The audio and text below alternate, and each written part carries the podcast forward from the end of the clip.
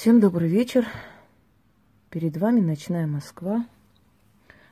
И мы с вами будем говорить о такой теме, как езидизм. Вы знаете, ни об этой религии, ни об этом народе особо-то много не сказано, к сожалению. И очень многие искажают их историю, очень многие меняют их историю.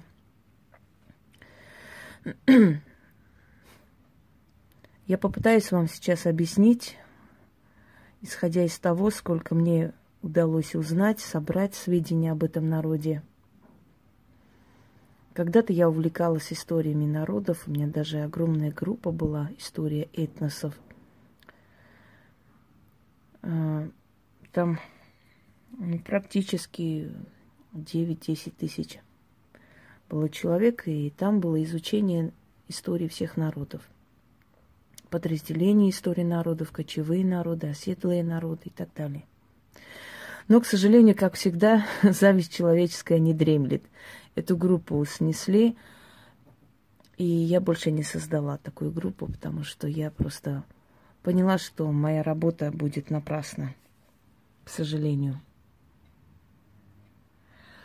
Итак, езидизм. Это народ, которые немногочисленны. В принципе, их в мире насчитывают по разным оценкам от 300 до 400 тысяч. Говорят, что эта цифра сильно завышена, но как таковое там именно носители генов езидов где-то столько людей в мире. В Армении живет представителей этой нации где-то 65 тысяч, в Сирии где-то 50. Но основное количество населения живут в Армении и в Сирии. Жили они в Западной Армении и были изгнаны в 1915 году. С началом геноцида езидов там погибло очень много. Там свыше 50 тысяч было вырезано езидов. И они вместе с армянами перебрались на другой берег реки Аракс и поселились в Армении. Отношение к езидам в Армении особое. Их называют народы-братья, и они действительно такие мирный народ на самом деле. Мирные, трудяги. Я бы сказала, даже где-то наивный, простой народ, бесхитростный. Хотя хочу вам сказать, что среди езидов немало было есть авторитетов криминального мира. Для этого тоже нужно, знаете ли, иметь силу воли и мозги. Ну, например, тот же дед Хасан, известный, был езид по национальности. Ну, еще есть немало их, скажем так, романтиков с большой дороги.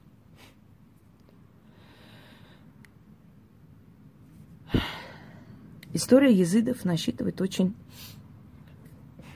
много тысячелетий. Более 4000.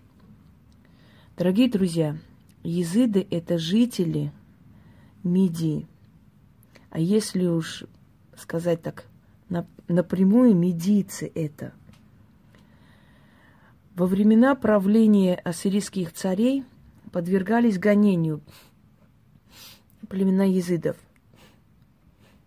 В то времена их называли кушаны. Одна часть кушанов вела оседлый образ жизни, вторая часть – кочевую, и промышляли разборками. И постоянно нападали на караваны. И за это ведение непристойного образа жизни они были изгнаны из племени и поселились в Искогорье. Высокогорье, еще их называли жители пустыни. В общем, это люди, которые из династии в династии, из поколения в поколение жили разбоем. Отсюда название хужаны, что означает беспредельщики, то есть разбойники. Вот это слово «хужан» осталось и в армянском языке, осталось и на Востоке, то есть беспредельщики. А вторая часть кушанов-медийцев, составляла основной косяк, основное население Мидии, Мидийского царства. Когда царь Дарий подчинил медийцев и присоединил, то есть создал общую иранскую державу, медийцы были постепенно как бы ассимилированы среди местного населения, и дабы не потерять свою первозданность, да, себя, как свой язык, свою религию, они начали уходить из Мидии. И ушли они в сторону Армении, ушли они в сторону Сирии, в сторону Месопотамии, в сторону Закавказья и поселились там, в надежде, что когда-нибудь смогут вернуть себе Мидийское царство, потому что там они перетерпевали притеснение, оставаться им там было очень опасно. Скажем так, они могли просто полностью подвергнуться геноциду и уничтожению. Когда турки-сельджуки пришли, они сделали такой огромный круговорот. Турки ушли с алтайских, местностей, да, и стали уходить вот этим огромным племенем кочевым, они стали уходить вглубь Китая. В Китае они остались на 6 веков. 600 лет вели там осветлый образ жизни. Поэтому черты китайцев, монголоидной расы, они переняли. Хотя, по разным версиям, турки принадлежат к уграфинским племенам. Уграфинские племена – это не племена финнов Финляндии, не путайте, пожалуйста. Это совершенно другие племена северных народов.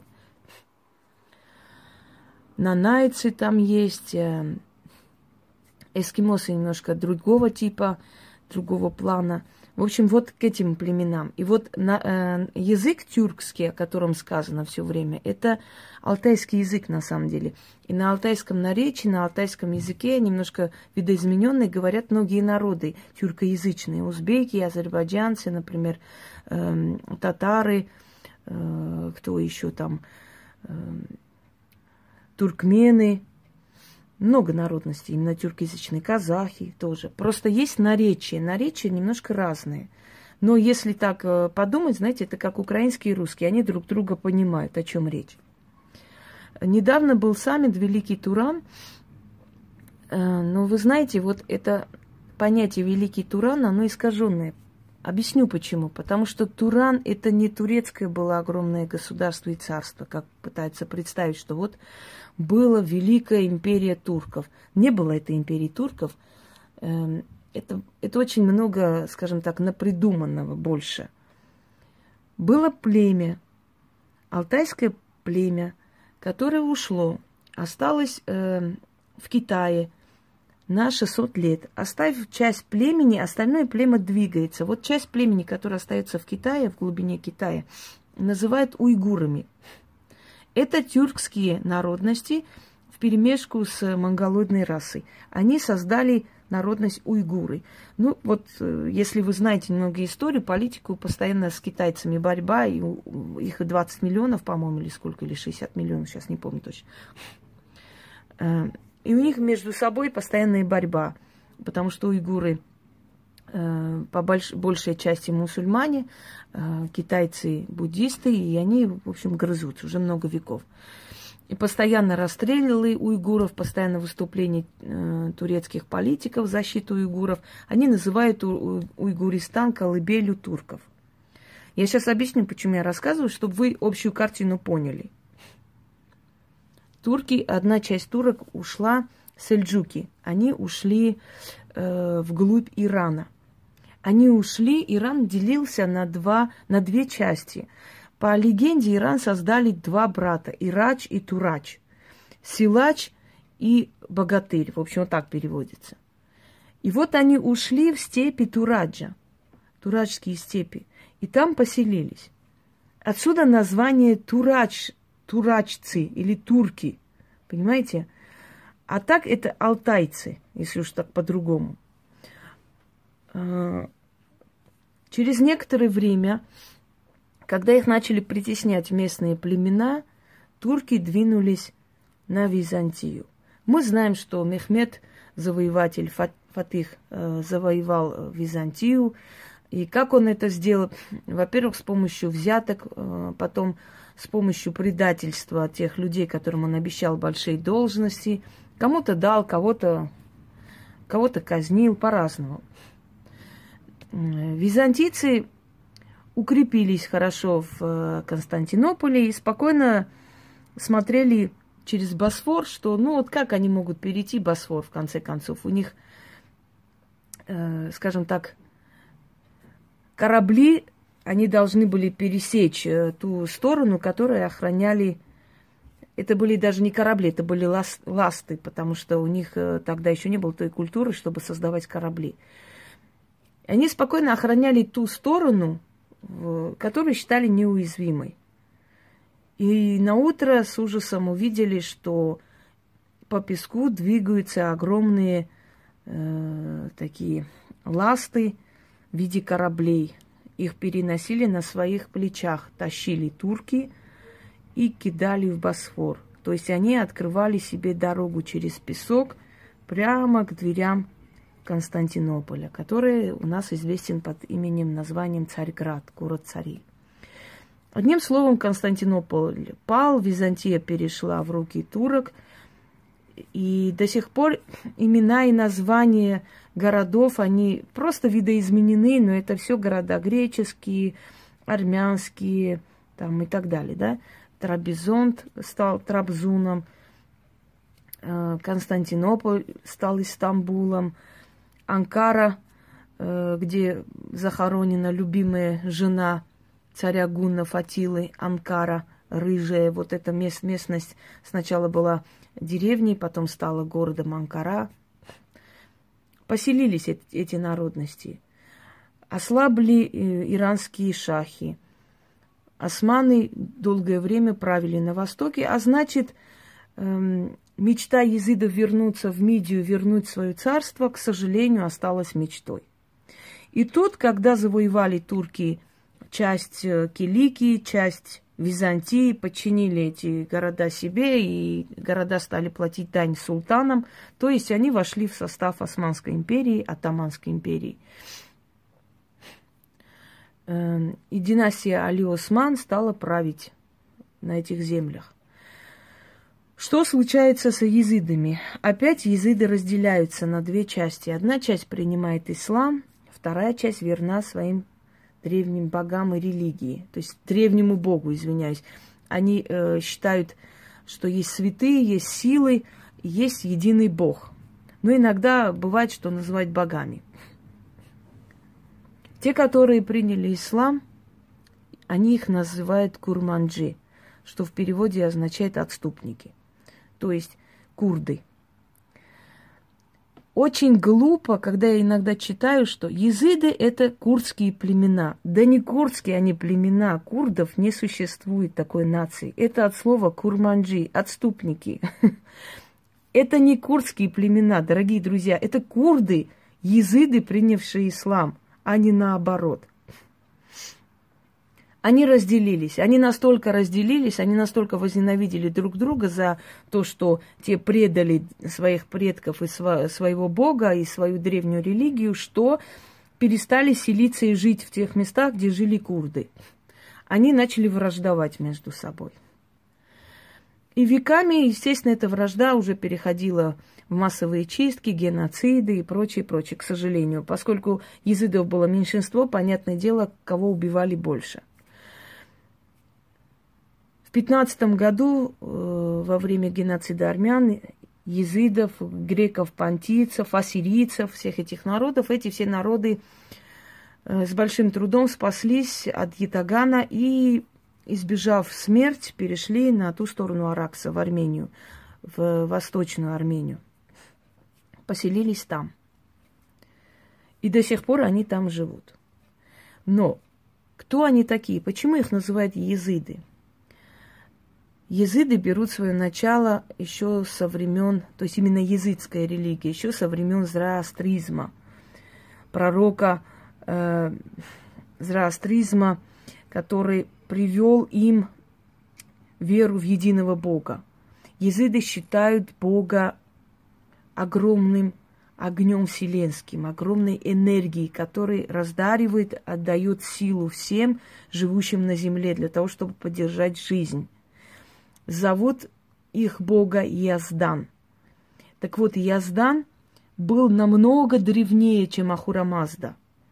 И поэтому считается, что именно религия персов формировалась от религии езидов, поскольку медийцы были до персов. Персы пришли на основе религии езидов, создали зороастризм. Поклонение огромной энергии Бога. У езидов есть особенность в религии. Они почитают все силы. В религии езидов и сатана считается силой, которую нужно уважать. За это их прозвали сатанопоклонники, дьяволопоклонники. Но это недалекие люди, у которых ни знаний, ни ума, ничего. Потому что езиды не поклоняются сатане, они считают, что он тоже сила, и он имеет право на уважение, как и любая сила. У езидов есть особый ангел-хранитель, и зовут его Мелек Таус. Вот от этого слова «таус» часть Армении названа Тавушем. Другая часть Тауша сейчас находится в Азербайджане и называется Тавус, Тавусский район. То есть это тоже языческое название. Ангел, который является в виде павлина. Почему в виде павлина? Потому что павлиный хвост открывается, распространяется, да, по всему периметру павлина. Это как бы ангел, который приходит и свою силу распространяет над тем народом, который хочет помочь и спасти. Есть несколько версий в названии езидов, но я вам уже назвала. Это от имени их бога, первоисточника Яздана. Верховный переводится Яздан. Вторая версия, что основателем их племени был некий красный султан Езиды. Поэтому в честь него назван народ. Нет, это неправильно. Народ назван в честь своего бога. И он поклоняется своему богу. Более верного своей религии народа вы нигде не найдете. У них очень строго, абсолютно стоит запрет жениться на на женщине, там, выходить замуж за мужчину иной религии. Это считается просто изгойством уже среди народа. Правда, бывает, конечно, исключения. В Армении живут, очень много у них жен армянок, в конце концов. Но жен еще можно привести, а вот выдать дочь за иноверца – это просто исключено. Этот народ во имя своей религии, во имя почитания своих ценностей подвергался много раз геноцидам, много раз гонениям. И сейчас в Ираке, в Сирии эти люди перетерпели жуткие, очень страшные, скажем так, страшную резню, но они все равно не отказались от своей религии. Было время, когда пытались езидов, повернуть к исламу, когда пытались проповедовать ислам. Было время, когда пытались внедрить христианство в них. Для того, чтобы народ не мог учить, как бы, скажем так, те тексты, те аяты или, может быть, те стихи из Библии, которые им просто насильно чуть ли не внедрялось, шейх, их духовный лидер, шех вообще называется на их языке, он запретил езидам вообще учить, писать и читать. И с тех времен езиды потеряли свои письменные источники. Это было сделано только для этого, чтобы не дать возможность инородцам обучать этот народ. То есть народ должен был быть неграмотен в этом отношении, только это могло спасти их от инородных, чужеродных элементов. И это подействовало на самом деле. Сейчас, естественно, нет такой нужды. Езиды пишут на армянском языке друг другу письма, или на русском, скажем, буквы используют, а язык свой. У них есть радио, у них есть своя газета, они вполне свободно себя чувствуют. В основном это земледельцы и скотоводы. В основном это народ, который сельского населения. Любят эти люди, они тянутся к этому. Это их стихия, это их как бы природа. Это... И я бы сказала, что они совершенно даже бедно не живут, потому что люди, у которых по 1000 голов овец, ну, навряд ли будут в бедности жить, согласитесь? Следующий момент.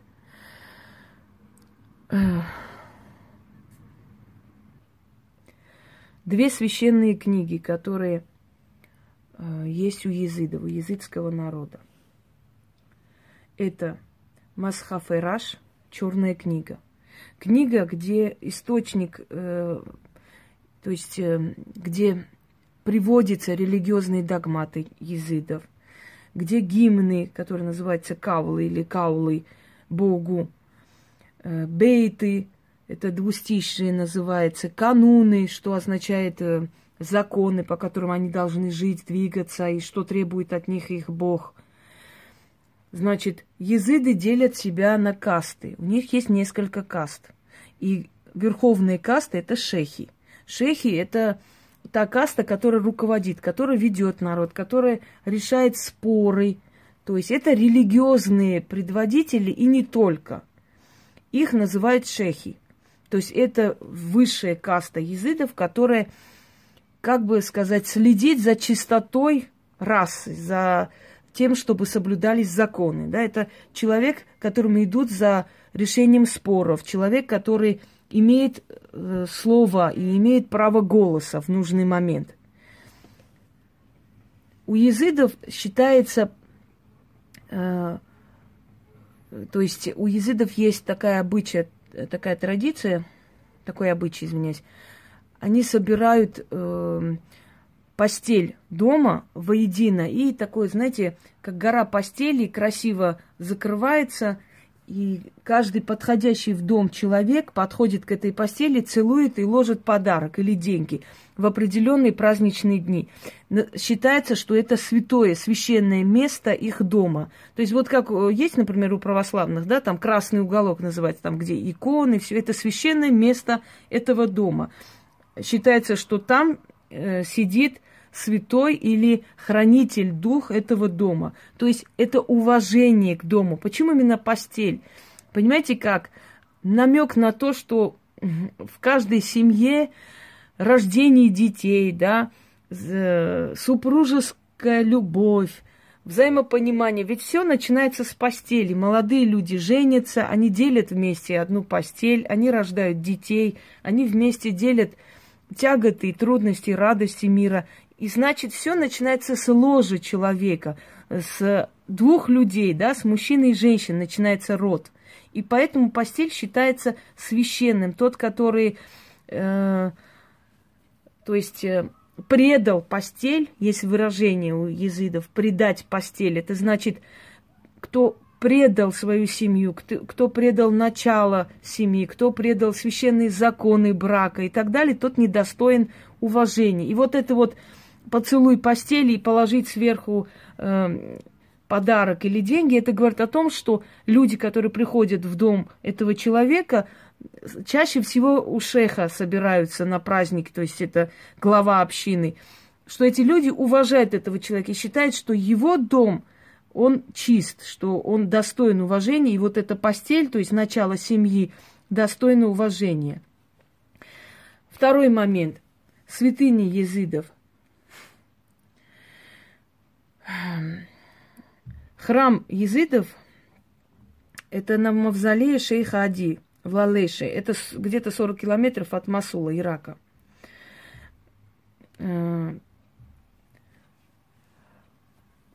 Знаете, к сожалению, в последнее время в ходе вот этих всех событий очень тяжело стало им добираться туда, потому что езиды совершали паломничество. Каждый езид должен был хотя бы раз в жизни посетить Лалеш.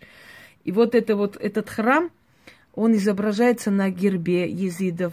На гербе еще изображается тот самый Мелек Таус, то есть ангел в виде павлина. Но для того, чтобы обезопасить свой народ, похожий храм, как в Лалеше, построен в Армении. Для того, чтобы языческий народ мог пойти, совершить свои молитвы и так далее именно в этом храме. Хочу вам сказать, что намаз пришел именно от езидов. Поклонение солнцу или богу солнца, или огню вселенскому, то есть верховному богу. Когда каждое утро, когда солнце вставало, трубили в трубы, люди должны были проснуться, стелить коврик и поклоняться до земли, то есть показать свое уважение богу.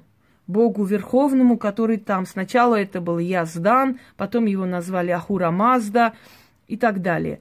Вот намаз на Востоке, он пришел на самом деле с языческих времен. Это еще в стародавние времена было принято. Даже в индийских источниках сказано, что цари шли на священную гору, чтобы совершить намаз святой богини Кали. Намаз, понимаете, поклонение. Почему делалось вот это? Можно сказать, что есть религиозная часть, да, есть и практическая часть. Человек, который рано встает, человек, который работает, человек, который не ленится, он хорошо живет. И вот такой вот образ жизни, такой режим, он приводил к тому, что народ был дисциплинирован. Он знал, что каждое утро ему нужно поклониться солнцу, поблагодарить. Потом, знаете, как энергии набраться сверху. Почему руки поднимают, руки вот, делают такой, знаете, как чашу руками. Потом смотрят на запад, на восток. Это вот этот стиль намаза перешел и в ислам. Руки поднимают, как бы собирая оттуда энергию в руки. Потом мажут им лицо. То есть себя осеняет вот этой энергией. И смотрят по разным сторонам, прося со всех сторон света благословения. Это языческая традиция, чтобы вы знали. И оно пришло на восток именно от языдов. Далее смотрим, что там было. Так. То есть далее вспоминаем. Да, 7 архангелов. 7 архангелов, которые...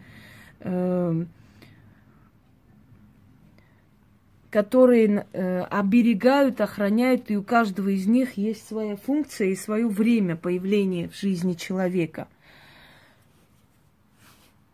Самое главное в традиции езидов – это семейные традиции, это честь семьи, это честь рода, это верность своему Богу. Я хочу вам сказать, что вот те традиции, обычаи езидов, которые они соблюдают, но очень смахивает на традиции, обычаи, то есть основа магии где-то есть, именно с езидства взятая. Ну, например, у них принято несколько раз в году прийти к усопшим и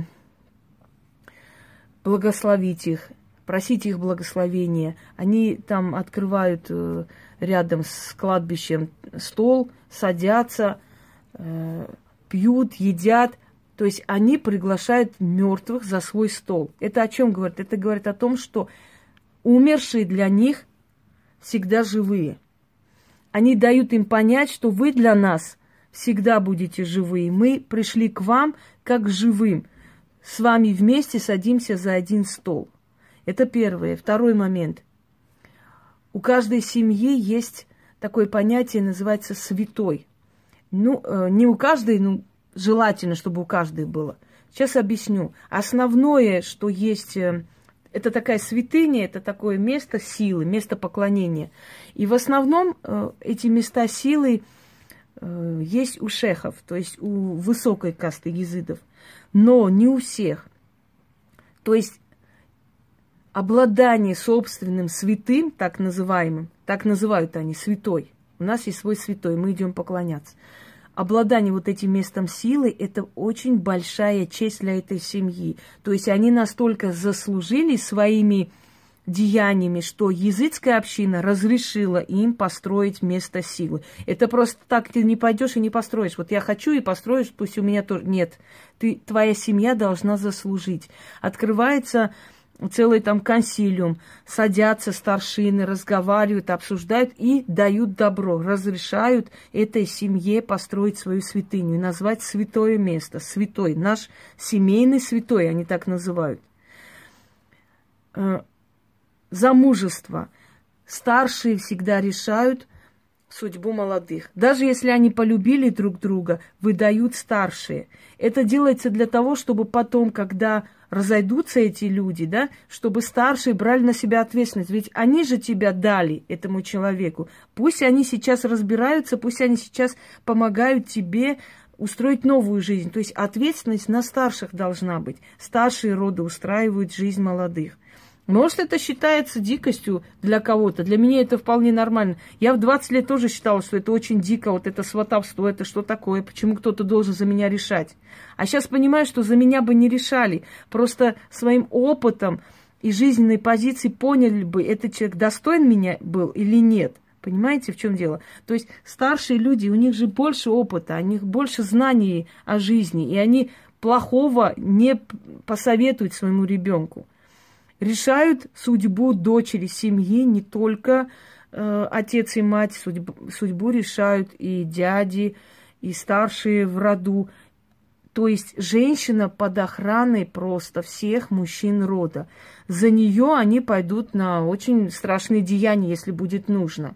И это очень хороший плюс, потому что, зная, что за спиной этой женщины стоит весь мужской род, который может прийти и дать ему в морду, естественно, мужчина навряд ли пойдет на какие-то резкие, скажем, шаги. И напоследок я бы хотела сказать, это широкая тема, невозможно за один раз это все как бы открыть, раскрыть. Но самое главное, что я хочу сказать, что это народ, который единственный в своем роде, который полностью... абсолютно никак не изменив, не забыв никаких деталей, сохранил свою древнюю религию.